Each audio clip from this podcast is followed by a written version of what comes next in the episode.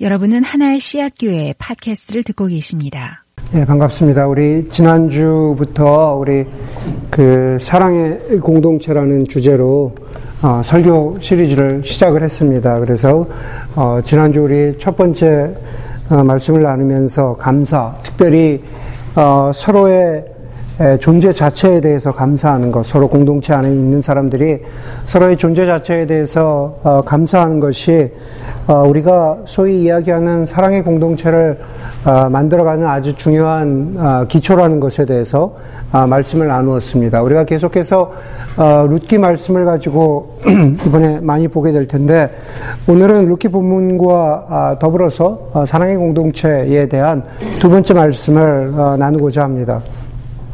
미국의 그 소설가인 그 메릴린 아, 로빈슨이라는 사람이 있습니다. 잘 알려진 사람은 아니지만 그래도 어 뭐 퓰리처상도 받고 그랬으니까 어꽤꽤 예, 꽤 훌륭한 작가인 것 같습니다. 메릴린 로빈슨이 쓴 어, 길리아드라는 소설에 보면은 77세인 아버지 에임스 목사가 아, 목사님이십니다. 그리고 나이가 77세입니다. 그 사람의 이름은 에임스인데 그 에임스 목사가 죽음을 앞두고 7살인 자기 아들에게 손자가 아니고 네, 7살인 자기 아들에게 남기는 어, 그러한 편지 형식의 글이 길리아드라는 어, 그러한 그 책의 내용입니다. 실화는 아니고 어, 소설입니다. 배경은 아, 아이오와를 배경으로 하고 있습니다. 어, 그 중에 한 대목을 소개하도록 하겠습니다. 그 한 대목에 이런 대목이 있습니다. 어, 아버지가, 아, 나이 많은 아버지가 일곱 살 아들에게 말하는 내용입니다.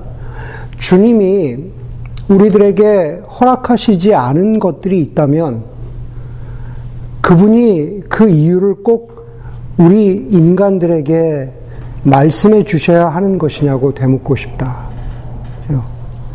주님이 우리들에게, 저와 여러분들에게 우리가 간절히 바라지만 허락해 주시지 않은 것들이 있죠.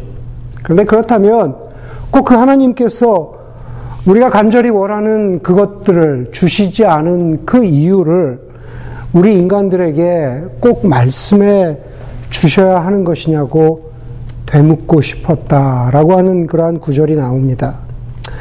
꼭 소설 속에 나오는 에임스 목사의 말을 우리가 빌리지 않더라도 우리는 주님께서 우리에게 허락하시지 않은 것들, 혹은 주님이, 혹은 하나님이 우리에게서 빼앗아 갔다고 여기는 것들에 대해서, 그것이 무엇이든지 간에, 하나님이 우리에게서 빼앗아 갔다고 여기시는 것들에 대해서 왜 그렇게 하셔야만 했냐고 이유를 묻는 것이, 그것이 바로 인간입니다.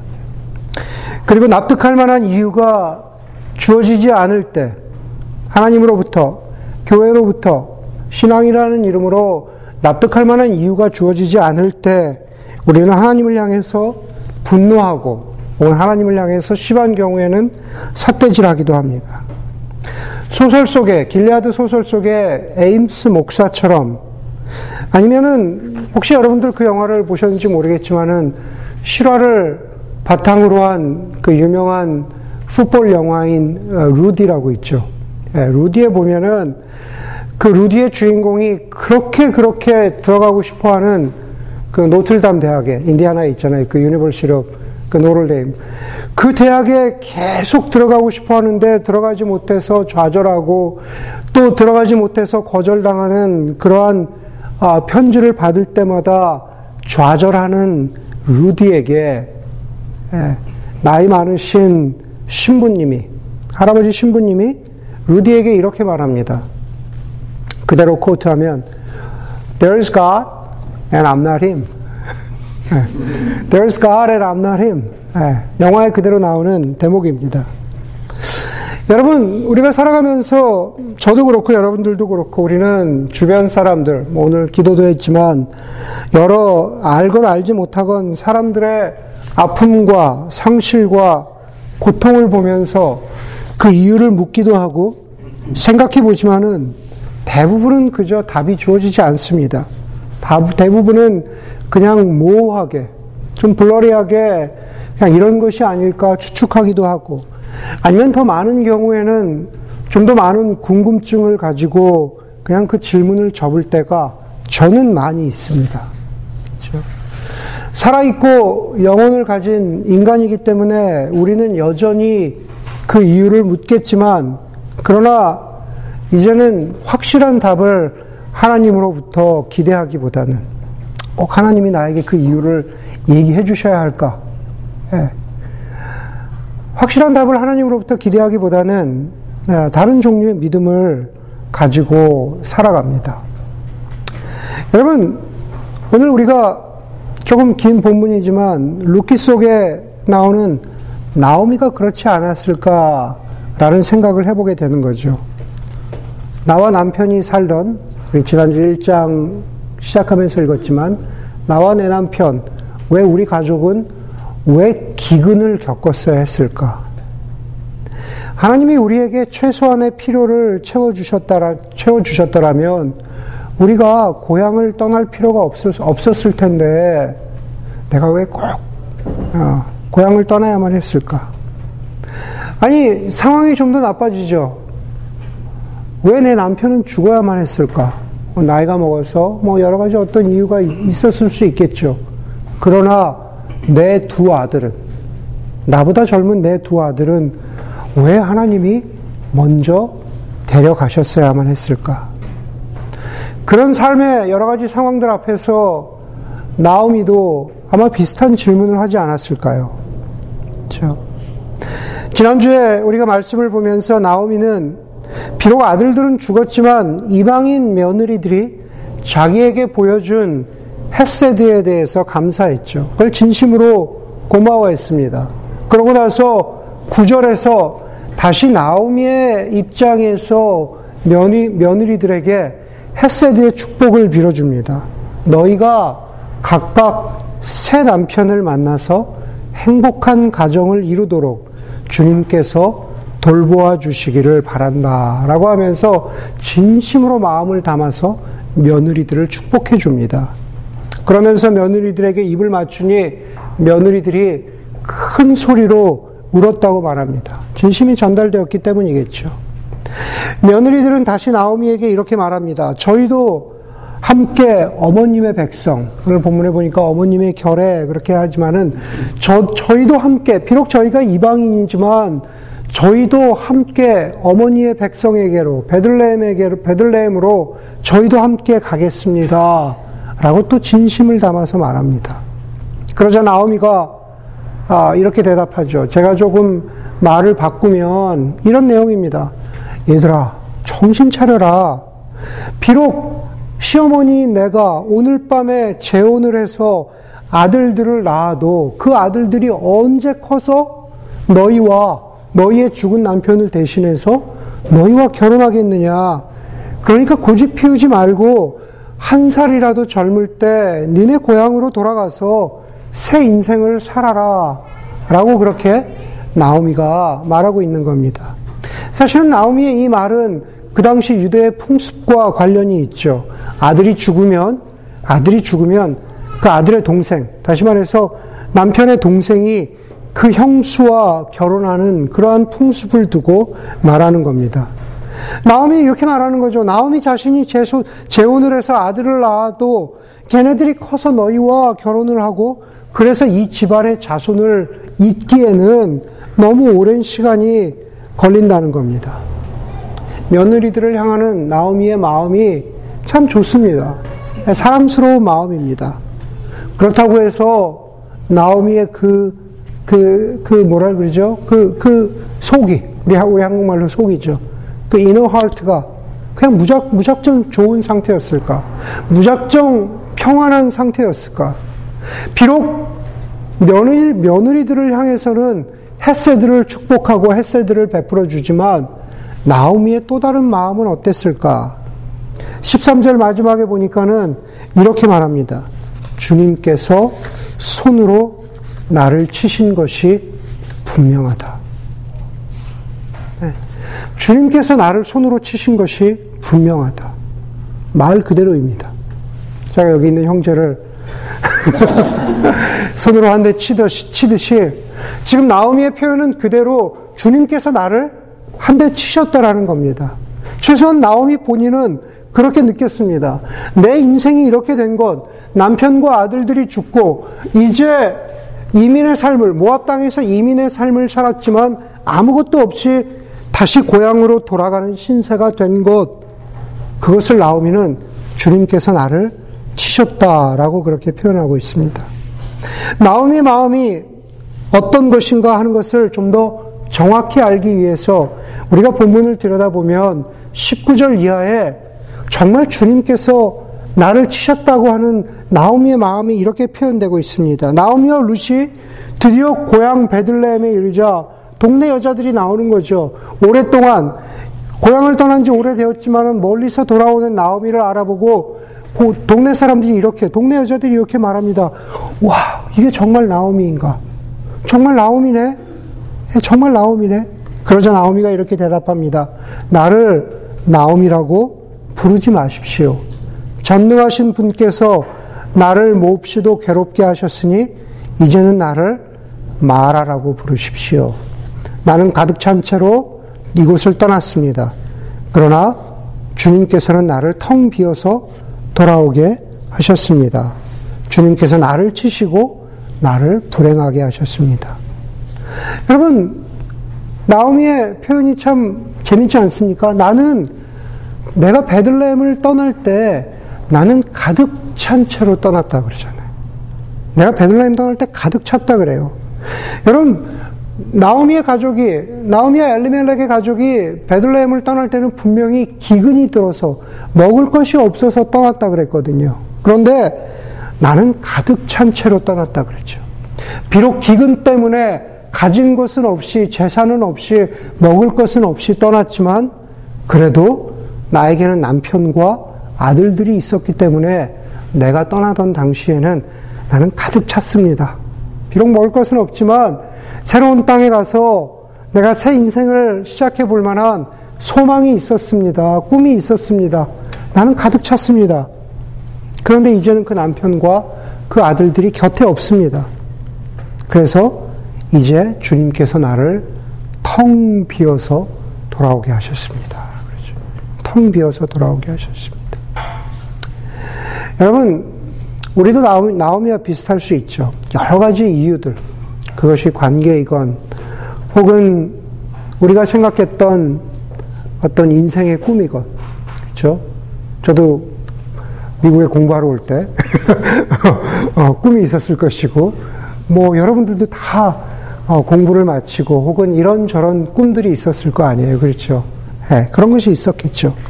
혹은 그런 아, 관계적인 것, 인생의 비전, 혹은 다른 여러 가지 모양으로 우리는 내가 기대하고 내가 당연히 가지고 내가 당연히 소유하고 혹은 내가 하나님이 나에게 채워줄 것이라고 기대했던 것들을 잃어버리고 놓치고 그렇죠? 그 결과로 우리는 아픔과 상실과 고통을 겪는 경우가 있습니다. 그러면서 나오미처럼 우리가 하나님 앞에 이야기할 때가 있죠. 나를 나오미라고 부르지 마세요. 나를 누구라고 부르지 마세요. 내 삶의 상실한 부분, 내 삶의 잃어버린 부분, 내 삶에 채워질 것이라고 혹은 영원할 것이라고 기대했던 그 부분을 잃어버렸을 때 우리는 그것을 인정하기 싫어합니다. 받아들일 준비가 되지 않은 거죠. 그러면서 나를 말하라고 부르죠. 쓴 것. 예, 내 속이 쓰다라는 그러한 뜻입니다. 여러분, 우리 주변에 이런저런 모양으로 상실과 고통과 어려움을 겪을 때 과연 이렇게 앉아있는 공동체라는 이름으로 모인 우리 공동체는 무엇을 어떻게 할까? 그런 주변의 사람들을 보면서 우리는 무엇을 어떻게 할 수 있을까? 나오미와 같은 처지의 사람들이 주변에 있다면 우리는 구체적으로 무엇을 해야 될까? 성경을 들어서 설명해주고, 네. 신학적으로, 신학적으로 납득시켜주고 논리적으로 풀어서 설명해 주면 될까? 자, 잘 들어봐. 성경에서 이렇게 이렇게 이렇게 이야기하고 있어. 어, 너의 질문은 이런 것인데 이것이 대답이 될 수도 있어. 네, 그것이 도움이 될 수 있겠죠. 예. 여러분, 100%그 질문들에 대해서 상실과 고통에 대해서 우리가 모든 아, 속 시원한 대답을 해준다는 것이 사실은 가능하지도 않지만 그런다고 해서 논리적으로 설명되고 납득된다고 해서 그런다고 해서 우리의 마음에 쓴물이 단물로 바뀔까? 마라가 나오미가 될까? 사실 나오미의 이름의 뜻은 기쁨, 희락, 조의, 사실 그런 뜻이잖아요. 그렇죠? 그렇게 나오미로 바뀔까? 예. 다시 13절 마지막으로 돌아가면은 나오미가 이렇게 말합니다. 주님께서 손으로 나를 치신 것이 분명하다. 그러자 14절에 보니까는 그들이 다시 한번 큰 소리로 울었다. 그럽니다. 하나님이 나를 손으로 치신 것이 분명해. 그랬더니만은 그 이야기를 듣고 있던 그들, 누구죠? 바로 그 두 며느리죠. 두 며느리가, 두 며느리가 다시 한번 큰 소리로 울었다고 성경은 기록하고 있습니다. 여러분, 구절 마지막에서는 시어머니 나오미의 마음 씀씀이에 며느리들이 고마워서 울죠. 너희들 가서 새 인생을 살아라. 너희들 가서 아직 젊으니까 잘 살 수 있어. 라고 하는 그 나오미의 마음 씀씀이에 울었던 며느리들이 이제는 시어머니 나오미의 그 불쌍한 처지가 안타깝고 슬퍼서 우는 거죠. 하나님이 나를 치셨어. 하나님이 나를 치셨어. 그 이야기를 들으면 며느리들이 그것이 너무 공감이 되는 겁니다. 그래서 우는 거죠. 그들이 큰 소리로 울었다. 다시 말해서 며느리들이 나오미를 향해서 가졌던 그 마음, 함께 울어주는 그 마음, 그것이 바로 교회 공동체가 서로를 향해서 가져야 하는 마음이라는 거죠. 사랑하는 공동체, loving community 지난주에도 말씀드렸지만은 그것은 잘못하면 허상이 됩니다. 그런데 그것이 허상이 아니라 진실이 되고자 한다면 며느리들이 나오미를 향해서 울었던 것처럼 우리가 서로를 서로가 서로를 향해서 애통하는 마음을 갖는 것, 그렇죠? 그것이 바로 사랑의 공동체가 되어가는 그렇죠? 함께 울어주고 함께 애통하고 함께 마음 아파하는 것, 그것을 우리는 사랑이라고 부릅니다. 굳이 거기다가 신학이라는 이름을 붙여야 한다면은 우리는 그것을 애통의 신학이라고 부를 것이고 애통의 신학을 회복해야 된다라는 겁니다. 애통.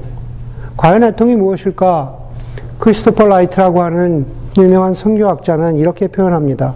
애통은 애통은 답이 주어지지 않은 질문들과 설명되지 않은 고통 가운데에서도 살고자 씨름하는 신앙의 목소리라고 그랬습니다. 답이 주어지지 않은 질문들과 설명되지 않는 고통들 가운데에서도 살고자 씨름하는 신앙의 목소리. 우리가 흔히 알고 있는 대로 애통하는 것은 우는 것이죠. 예, 우는 것은, 우는 사람은 살아납니다. 울지 못하면 사실은 그 울음이, 그 슬픔이 어디로 갈지 몰라서 이리저리 헤매이면서 사람을 죽이게 되는 경우를 우리 많이 봅니다. 우리가 슬픔을 사귄다고 하잖아요. 삭히는 것이 그렇게 좋은 것이 아닙니다. 그것을, 그것을 드러내고, 그것을 밖으로 분출할 수 있어야 하고, 그것을 표현할 수 있어야 합니다. 리차드 로 신부라고 하는 신부님이시죠. priest. 뉴멕시코에서 유명한 잘 알려진 영성 센터를 어, 운영하고 또 현대 사람들에게 큰 도움을 주고 계시는 리차드 로 신부님은 애통 혹은 고통에 대해서 이런 말씀을 하셨습니다. 고통을 전환시키지 못하면 다른 걸로 완전히 바꾸지 못하면 고통을 전환시키는 법을 배우지 못하면 그 고통은 전이 된다라고 했습니다. 예. 고통을 애통이라는 이름으로 분출하지 못하면 그 고통은 우리의 몸 속에서, 우리의 영혼 속에서 여기에 있다가 이쪽으로 마치 암세포가 전이 되듯이 전이 되면서 사람을 갉아먹는다고 그렇게 아, 그렇게 표현하고 있습니다. 고통을 전환시키는 것은 고통이 빠져나갈 곳을 찾아주는 것입니다. 아니 좀 더 정확히는 울지 못하는 사람으로 하여금 울도록 도와주고 같이 울어주고 같이 먹어주고 같이 밥 숟갈이라도 들어가서 살 수 있도록 하는 것. 그래서 아파하는 사람들과 함께 울어주는 것은 결국 그 사람이 살 수 있도록 도와주는 것입니다. 아마 많은 사람들이 그렇게 말합니다. 목사님, 저도 죽겠습니다. 목사님, 제가 누군가를 위해서 함께 애통해 주기 전에 누가 저를 먼저 위해서 애통해 주었으면 좋겠습니다. 누가 저를 위해서 저를 좀 위로해 주었으면 좋겠습니다. 정말 도움이 필요한 사람은 접니다. 저를 좀 살려주십시오. 라고 말하는 사람 있을지 모르겠습니다. 정말로 그럴 수 있는 사람이 있습니다. 아니, 본문에 보면은 룻이 그렇잖아요. 그쵸? 룻을 한번, 룻의 처지를 한번 곰곰이 생각해 보면, 룻의 처지가 지금 시어머니 나오미를 걱정할 때가 아닙니다. 누구보다도 룻이 위로를 받아야 할 사람이라는 거죠. 룻은 역시나 남편도 죽었습니다. 젊은 여자이고 그리고 이방 여자입니다. 뭐 대단히 가진 것이 있어서 시어머니 나오미를 쫓아서 베들레헴으로 가겠다 한 것도 아닙니다. 시어머니 나오미나 며느리인 루시나 그 처지나 그 처지가 그냥 그냥 별로 다를 바 없습니다. 그런데 루세게는 루세게는 애통하는 마음, 그렇죠? 긍휼히 여기는 그러한 마음이 있었습니다. 애통하는 마음과 긍휼히 여기는 마음이 있다면 지금 자신의 상태, 자신의 처지, 자신의 형편과 상관없이 우리도 누군가를 위해서 루처럼 그렇게 울어주고 애통해 줄 수 있지 않을까. 조금이라도 그런 노력을 해줄 수 있지 않을까. 그게 공동체가 아닐까라는 생각을 해보게 됩니다. 제가 가장 몇 번 말씀드렸지만 제가 가장 아, 좋아하는 작가이기도 하고 목회자인 바바라 브라운 테일러가 어둠 속을 걷는 법이라는 책에서 기회가 되면 아, 꼭 한번 읽어보세요. 아, Walk in the Darkness라는 책인데 어둠 속을 걷는 법이라는 책에서 이렇게 말합니다. 저에게 아주 큰 울림이 됐습니다. 여러분 두려움에 사로잡힐 때 여러분들이 두려움에 사로잡힐 때 가장 좋은 방법은 끊임없이 두려움 가운데 있는 누군가의 친구가 되어주는 것입니다. 여러분들이 절망에 빠져서 허우적거릴 때 가장 좋은 방법은 절망이 일상인 공동체를 찾아가는 것입니다. 슬픔의 무게를 감당하기 힘들 때 가장 좋은 방법은 당신이 아는 가장 슬픈 사람을 당신 앞에 앉혀놓고 이렇게 말하는 것입니다. 나 오늘 시간 아주 많아. 한번 얘기해봐. 네. 여러분들이 슬픔 속에 있을 때 슬픔을 벗어나는 가장 큰 방법은, 가장 효과적인 방법은 여러분들이 아는 가장 슬픈 사람을 여러분들 앞에 앉혀놓고 나 오늘 시간 많으니까 나한테 한번 얘기해봐. 여러분, 저나 여러분들은 인생을 살아가면서 많은 경우에 지금 내가 남을 받아줄 만한 마음의 시간의 마음 속에 어떤 여유, 시간, 공간, 그런 것들이 많아서 남을 위해서 애통해 주거나 남의 슬픔에 어, 공감하거나 긍휼을 베풀어 줄 수 있는 것이 아닙니다. 오히려 우리는 많은 경우에 나만의 절망 속에, 나만의 두려움 속에, 나만의 슬픔 속에 갇혀 있는 경우가 많기 때문에, 그리고 그러한 시간들을 지나가고, 지나가고 있기 때문에, 그렇기 때문에, 나 오늘 시간 아주 많아. 나한테 한번 말해봐봐. 라고 그렇게 다가가서 함께 울어주고, 함께, 함께 애통해주고, 함께 사랑해주고, 함께 밥 먹어주고, 함께 시간을 보낼 수 있다면, 정말로 사랑한다라는 것이 멀리 있지 않다라는 것을 배워가는 공동체가 될 것이라고 아, 저는 믿습니다. 그렇게 루시 나오미에게 보여주었던 함께 울어주는 마음, 별다를 것 없지만 함께 애통해주는 마음, 그것이 중요하지만 오늘 본문 가운데에서 루티의 저자가 우리에게 말하고 있는 것은 우는 사람과 함께 울면서 애통하는 것이 사랑이라면 거기서 조금 더 나아가 보면 어떻겠느냐라고 우리에게 가르쳐 주고 있는 것 같습니다. 그것은 다름 아니라 애통 속에서 주님을 볼 수 있도록 돕는 것이죠. 예, 우리 공동체는 애통 속에서 함께 울어주지만 그것만으로도 80, 90 너무나 큰 가치가 있지만 그러나 조금 더 나아가서 여전히 우리가 고통 가운데 있지만 그 안에서 주님을 볼 수 있는 것, 볼 수 있도록 도와주는 것이죠. 22절 함께 보도록 하겠습니다. 22절 마지막 절에 보면은 오늘 우리가 읽은 마지막 절에 보면은 그렇게 해서 모든 아픔과 어떤 모든 그런 쓰라림을 가지고 그럼에도 불구하고 나오미는 모압 여인인 며느리 룻과 함께 모압 지방에서 돌아왔다. 그들이 베들레헴에 이르렀을 때 보리를 거두기 시작할 무렵이었다. 그럽니다. 그들이 베들레헴에 돌아왔을 때 보리를 거두고 있었어요. 추수할 때가 되었다라는 말입니다. 헨리 나우엔 여러분 많이 아시겠지만 헨리 나우엔은 자신이 우정을 나누는 여러 가족 중에 Flying Rodleigh 가족의 어, 우정에 관해서 글을 쓰고 있습니다. Flying Rodleigh는 그 이름에서 느껴지는 대로 서커스단에서 공중 그네 타기를 하는 가족입니다. 아시죠? 공중 그네를 타다가 점프하면은 잡아주고 그걸로 하는 그래서 Flying Rodleigh 가족이라고 이름을 붙였습니다.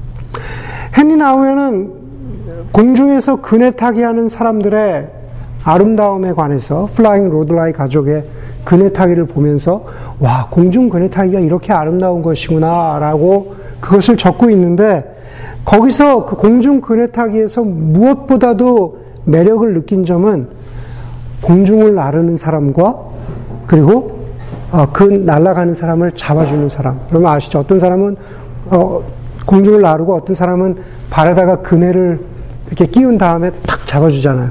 아시죠? 예, 그 두 사람과의 특별한 관계라고 했습니다.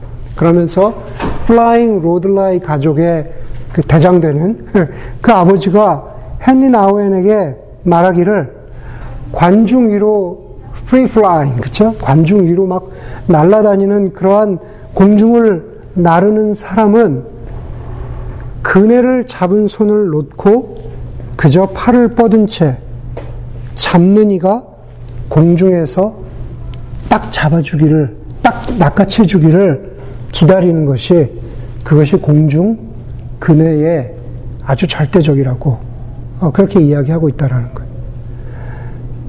상상해 가세요? 공중을 날았는데 사람이라는 것은 공중을 나른 다음에 아무것도 없다면 무엇인가 잡으려고 손을 뻗고 발버둥 친다라는 거죠. 그런데 공중, 공중 그네는 그래서는 백발백중 그 날랐던 사람이 밑에 그물로 떨어진다라는 거예요. 공중 두 바퀴, 공중 세 바퀴를 돈 다음에 그 사람이 하는 것은 그냥 자기가 발버둥 추지 말고 손만 이렇게 내, 내, 내밀면 예, 그네에 있던 사람이 탁 잡아주는 것. 그것이 공중 그네 타기의 가장 핵심이라고 그렇게 예, 이야기했다, 했다 라는 겁니다. 공중을 도는 사람은, 공중을 도는 사람은 잡아주는 사람이 캐치해 주기를 절대적으로 신뢰하면서 공중에서 나를 잡아주기를 기다리는 것. 금방 떨어질 것 같지만, 그렇죠? 금방 떨어질 것 같지만, 그럼에도 불구하고 발버둥 치지 말고 나를 잡아줄 것을, 나를 잡아줄 손이 있다는 것을 신뢰하고 기다리는 것. 여러분, 나오미와 룻, 룻의 상황도 마찬가지라는 거죠.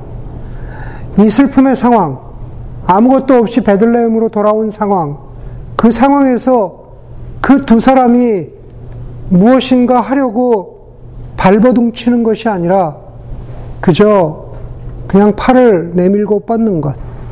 그죠? 절대적으로 누군가, 누군가를 신뢰해 보는 것. 어떤 일이 벌어날, 벌어질지 아무도 알 수 없지만, 그러나 그냥 손을 뻗어 보는 것.